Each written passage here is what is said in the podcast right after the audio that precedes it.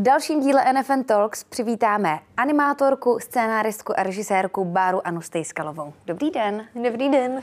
Já jsem uh, se dočetla, že jste studovala nejdřív v Británii, pak na FAMu. Dokážete srovnat ty školy? Jaký je rozdíl v tom studiu v zahraničí a v Česku? No docela zásadní. Eh, v té Británii je to studio zaměřené na to, aby připravili ty budoucí studenty přímo do té praxe, to znamená jejich nasazení do těch studií. A protože tam hlavně si vyrábí filmy, které by nebyly jenom loutkový, ale i spíš používají i víc ty 3D technologie a tak, tak vlastně ty, ty jejich výrobní facility jsou obrovský, že tam jsou takový jako až skoro malý továrny mm-hmm. na vyrábění těch animovaných filmů, takže je to vyloženě víc takový jakože prakticky je to hodně o té technice, technologii, aby ty lidi byli fakt vycupovaný, když to na FAMu jsem měla pocit, že je tam víc takový autorský přístup, i když se to dá srovnat jen tak, jako že v Anglii třeba do prvního ročníku nastupuje 70 studentů, tady v Praze jenom pět. Hmm. No je to hodně. Takže dá se říct, jestli je jedna z těch škol lepší, nebo se to nedá takhle říct? Já si myslím, že se to nedá říct, že určitě záleží na každém člověku, co pak chce po tom výstupu z té školy, jestli si hledá uh, úplně jasný a jednoduchý zaměstnání, jestli chce vyloženě pracovat jenom na výrobě těch filmů mm-hmm. a mhm. baví ho animovat. A nebo jestli chce dělat autorské filmy, což je zase můj přístup ale jsem ráda, že mám vlastně oboje, protože pak člověk víc rozumí nejenom tomu pohybu, ale vlastně jak vzniká celý ten animovaný film z těch mých základů, co mám v Británii, ale zároveň mě prostě chybělo taková nějaká ta volnost a svoboda i v tom projevu a v možnosti vyprávět ty příběhy trochu třeba jinak. Uh-huh. A proč zrovna loutky? Co vás k tomu vedlo? No, já jsem byla jednou na stáži u Honzy Bali, vlastně jsem se tam dostala tak trochu náhodou, protože když jsem nastupovala na FAMu a já už jsem věděla, že chci jít na magistra, tak nám říkali, že pro přijetí na magisterský studium musí mít člověk odpracovanýho půl roku praxe. Mm-hmm.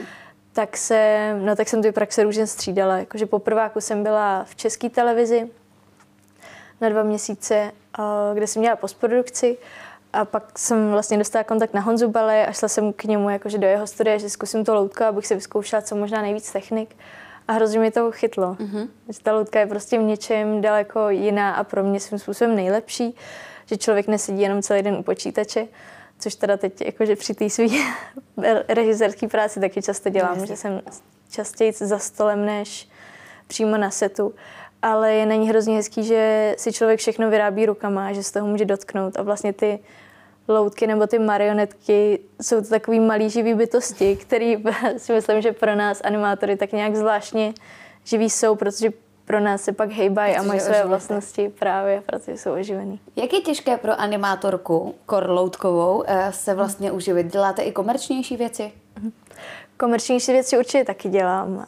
I když pro mě tady to taková trochu uh, záludná otázka. My si z toho děláme lehce srandu, protože můj kamarád Honza Saska, tak když si prohlásil v nějakých novinách, kde mu vyšel pak článek s velkým titulem Animátor se v Čechách uživí.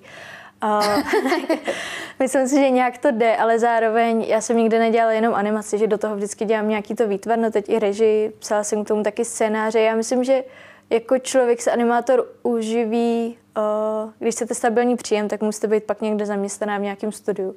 Myslím si, že ta práce na volné noze je pak o něco dost složitější, hlavně co se týká schánění té práce a tak.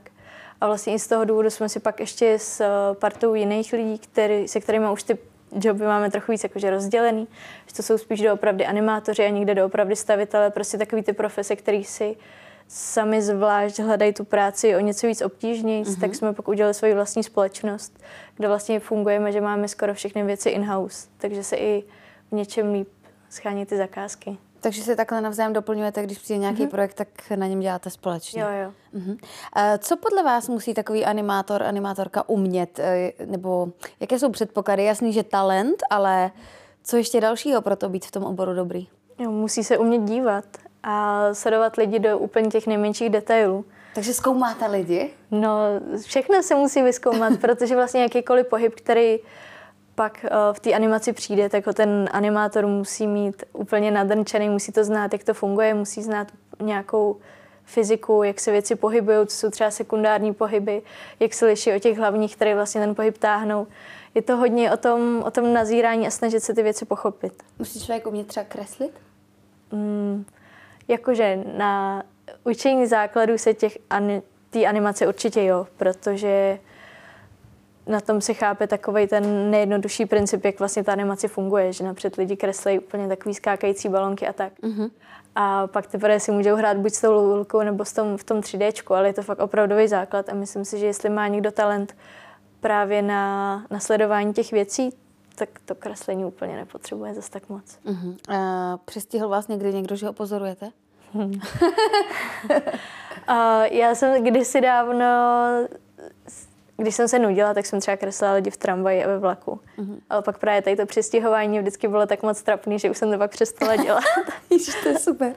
Eh, kde se uh, u vás, ve vás zrodil nápad udělat uh, snímek Jsme si o smrt blíže? Mm-hmm. Tak, Jsme si o smrt blíže je pro mě vlastně takový portrét o rozkladu lidské duše a nějaký schizofrenie, kde vlastně uh, to, co je uvnitř toho tvora osoby, tak vypadá úplně jinak než navenek. Mm-hmm. A to je vlastně metafora toho psa s tím červem. Červička. Právě. A, no a to smetiště je taková zdevastovaná, zdevastovaná duše lidská. Ale z tady toho prvotního nápadu se to pak postupně jakože přetransformovalo v trochu víc srozumitelnější film. Uh, ale vlastně, ráda. Uh, vlastně to mělo, do, jako, i když to bylo celou dobu teda hodně smutný, já jsem jako i slzu uronila, to jsem tak ráda. to má vlastně dobrý konec. jo, jo. Takže to vlastně s tou společností nevíte až tak špatně. Ne, ne, ne. A navíc dělat filmy se smutným koncem, už to trochu přešlo. Já vlastně si myslím, že všechny moje filmy mají hezký konec. Uh, používala jste zde nějaké speciální techniky? Mm, ani ne, jenom jsme brali hodně věcí fakt ze směťáků. Reálnýho. Mm-hmm. Mm-hmm. Ale to asi není úplně speciální technika. Možná 3D tisk, ale to už je dneska takový běžnější. A co jste uh, tiskli na 3D tiskárně? Tiskli jsme úplně malinkatý starý Nokia 3310 a ještě plechovky. Od piva od Coca-Coly, protože... to je skvělý. A jak důležitou složkou je podle vás u mm, vlastně hudba, u obecně animovaného snímku? A e, jak moc jste ji využila třeba právě u tohle toho? A jestli jste tvořili třeba vlastní? Uh-huh. Tak hudba je pro animovaný film uh, jeden z takových základním, základních jazyků, jak vlastně těm postavám, které jsou vlastně naprosto němí a nikdy se nedělá kontaktní zvuk, tak jak jim vdechnout ještě takový ten druhý život. A hudba i pro mě osobně je strašně moc důležitá. Teď na tom novém filmu konkrétně tak ještě víc, protože připravujeme vlastně nový muzikál. Mm-hmm. Jsem moc ráda, že se nám podařilo navázat spolupráci s hudebníkem Flex a s tím vlastně vyrábíme naší společnou hudbu už o, vlastně teď nějaký měsíc před natáčením a myslím, že práce na ní bude trvat ještě třeba dalšího půl roku. Jak to funguje? Eh, vy dodáte nějaký, já nevím, storyboard, nebo podle čeho on tvoří tu hudbu s vámi k tomu? Jo, podle storyboardu, scénáře a podle toho, že si vždycky sedneme a vyprávíme si o tom, o čem by ta hudba měla být. Ale s každým hudebníkem nebo muzikantem se pracuje vlastně trochu jinak, že třeba Flex přímo preferuje neposlouchat žádnou uh, žádný příklady hudební, když to vždycky s těma lidmi, se kterými jsem pracovala předtím, tak jsme mm-hmm. si naposílali jakože různé nápady, inspirace a tak. Mm-hmm. Eh, vy jste spolupracovala na VR snímku Tmání. Uh-huh. On, Ondřej Moravec k nám přijde, myslím, eh, příští měsíc se nepletu. Jak jste se k tomu dostala?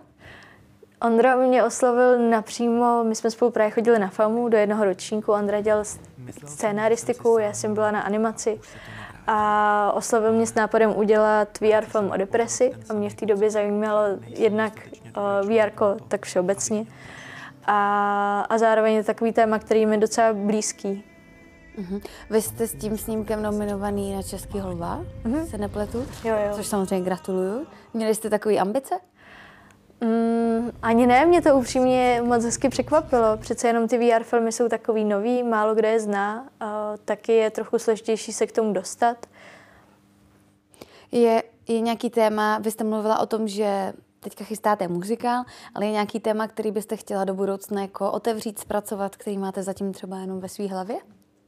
To ještě asi úplně nemám. Ke mně ty filmy chodí vždycky po tom, že se musím podle mě zasoustředit na ten jeden mm-hmm. a pak je nějaký, o, pak přijde ve snech nějaký další. A vy jste jenom tak jako naťukla, že to bude muzikál, ale vlastně ne úplně o čem můžeme mm-hmm. prozradit, nebo je to zatím tajný? Ne, ne, vůbec to není tajný. Je to muzikál o krevetě Mantis Rim, Straškovi paví.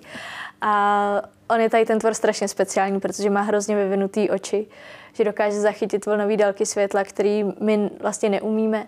A tady ta kreveta, která má takovýhle všemocný zrak, tak jednoho dne potká bez okou slepou rybu a bude se jí snažit chtít ten svět ukázat, takže bude trhat oči jiným zvířátkům, dávat je rybě, která pak uvidí, ale nikdy neuvidí ten svět stejnýma barvama. Je to vlastně takový vztahový, jaký to je o tom žít s někým, kdo ten svět vnímá naprosto jinak a jestli je tam nějaký východisko, nebo jestli prostě lidi s různýma názorama spolu nikdy nemůžou být. Mm, tak já doufám, že to bude dobrý konec teda. Nechme se překvapit. Jak velký tým lidí třeba na takovém snímku dělá? Zrovna na tom zatím jsme právě v té naší společnosti divize a tam nás je nastálo šest.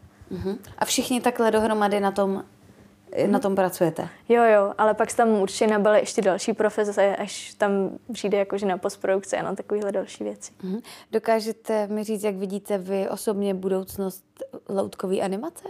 Mm, já ji vidím hrozně hezky. Já myslím, že se to že to zase vrací. Je to vidět i třeba na vůli Netflixu, který vlastně se začíná taky pouštět do těch animovaných loutkových filmů.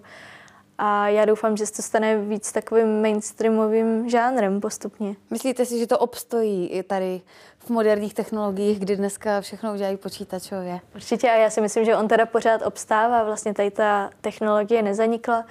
Vím, že v dalším roce, nebo myslím, že dokonce i v tady tom přijdou do kin dva animované celovečeráky, což si myslím, že je taky úplně uh-huh. parádní věc. A, a furt se připravují další a další. Je nějaký uh, krásný loutkový anima, který jste viděla v poslední době, který vás zaujal? Mm-hmm, to jsem si měla připravit. Nemusí být ani český teda. Jakýkoliv. Tak já bych doporučila zrovna, když už jsme zmínili ten Netflix, tak ty měli hrozně hezkou, uh, je to celovečerní film, ale je složený ze tří povídkových filmů, jmenuje se to Doom, The Doom? House mm-hmm. a, a to je krásný. A je to, je to veselější než vaše filmy? no, ale jo, je. Ani ne. je, je, je, je to veselější. Co byste doporučila nějakému studentovi nebo studence, kteří by se chtěli právě tady uh, loutkový animaci věnovat, vrhnout se do toho? Uh-huh. Co bych jim doporučila? No, hmm. aby určitě měli hodně trpělivosti, aby chodili určitě na praxe a na nějaký stáže, protože aspoň pro mě platí, že většinu těch věcí se lidi nenaučí na škole, ale fakt jenom tím, že ty věci vyrábějí, dělají, zkoušejí protože je tam hrozně takových mikro, mikroznalostí, mm-hmm. že vás to stejně nikdo nemůže naučit na té hodině. Mhm. A máme už nějaký termín toho, kdy ten váš film uh, bude, nebo ještě? Bude 24 nebo 25. Už takhle?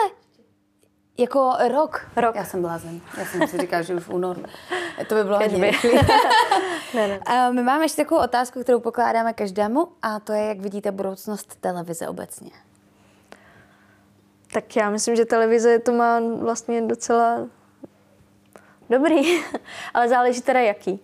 Já si myslím, že určitě, a mě to taky tak vyhovuje, tak to jsou uh, vlastně formáty VOD, mm-hmm. kdy člověk nemusí čekat na ten program a být doma v určitou hodinu, ale pustí si to kdykoliv, kdykoliv se mu vlastně zachce. A já si myslím, že jestli se většina televizí, a to už se takhle jakože přeorientovává na to, že se ty věci dají sledovat zpětně, tak jako já nemyslím, že tady něco moc tak ohrožuje. No. Jasně. No Možná jenom vyrábět víc vlastních věcí. Víc vlastních věcí. Hmm. To je asi důležitý point. Já moc děkuji, držím palce na českém mluvu. Děkuji. A to byla Bára Anastejskalová.